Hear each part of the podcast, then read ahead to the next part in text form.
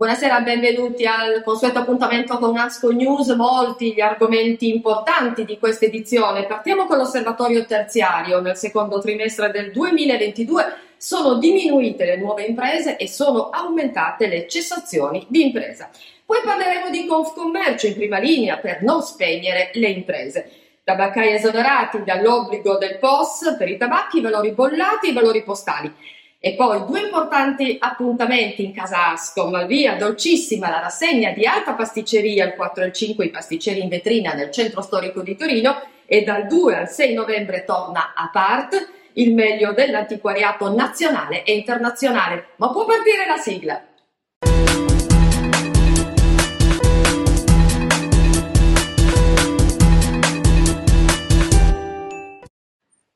Buonasera, dicevamo nella consueta conferenza stampa trimestrale dell'osservatorio ASCOM Torino e Format Research emerge un quadro preoccupante il numero delle imprese del terziario, nuove iscritte nella provincia di Torino nel secondo trimestre 2022 diminuito rispetto al secondo trimestre 2021. Parallelamente sono aumentate le cessazioni di impresa, peggiora quindi la fiducia degli imprenditori del terziario della provincia di Torino circa l'andamento dell'economia italiana e della propria impresa, soprattutto sotto il peso dell'enorme costo delle fonti energetiche e dell'inflazione. Auspichiamo però che il dato migliori in vista della fine dell'anno, ovvero delle festività natalizie.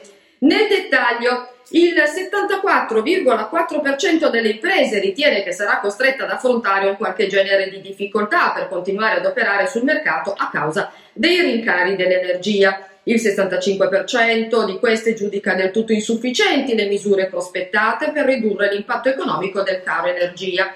Il 36% circa delle imprese aveva programmato di effettuare investimenti nel corso del 2023, un terzo circa di tali imprese sarà costretta a rinunciarvi.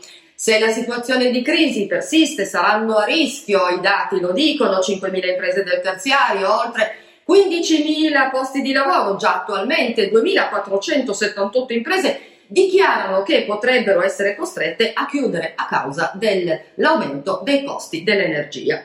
Cambiamo argomento, è partita la nuova campagna social Confcommercio, hashtag SOS bollette non spegneteci, iniziativa che ha l'obiettivo di sostenere le imprese del terziario di fronte alla nuova pandemia energetica che sta mettendo in ginocchio interi settori. Sono infatti alcuni mesi che il sistema Confcommercio, affiancando a vario titolo le imprese associate nella lotta quotidiana al caro bollette con l'ausilio di numeri e indagini, fotografano la situazione e danno una reale dimensione dell'aumento dei costi che stanno diventando insostenibili.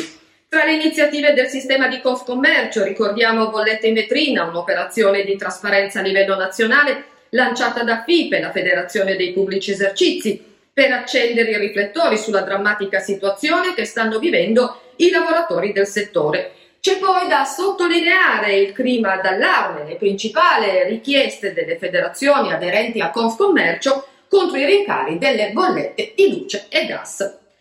E parliamo dei tabaccai che so, sono esonerati dall'obbligo dei post. La FIT, la Federazione Italiana Tabaccai, appartenente a Confcommercio, comunica appunto che i tabaccai sono stati esonerati. L'esenzione riguarda i generi di monopolio, valori postali, valori bollati. La novità arriva dall'Agenzia delle Dogane che con la determinazione del 24 ottobre 2022 individua quando sarà possibile rifiutare i pagamenti con carte bancomat. L'esenzione riguarda i generi del monopolio, valori postali e valori bollati. La novità arriva dall'Agenzia delle Dogane che con la determinazione del 24 ottobre 2022 individua quando sarà possibile rifiutare i pagamenti con carte e bancomat.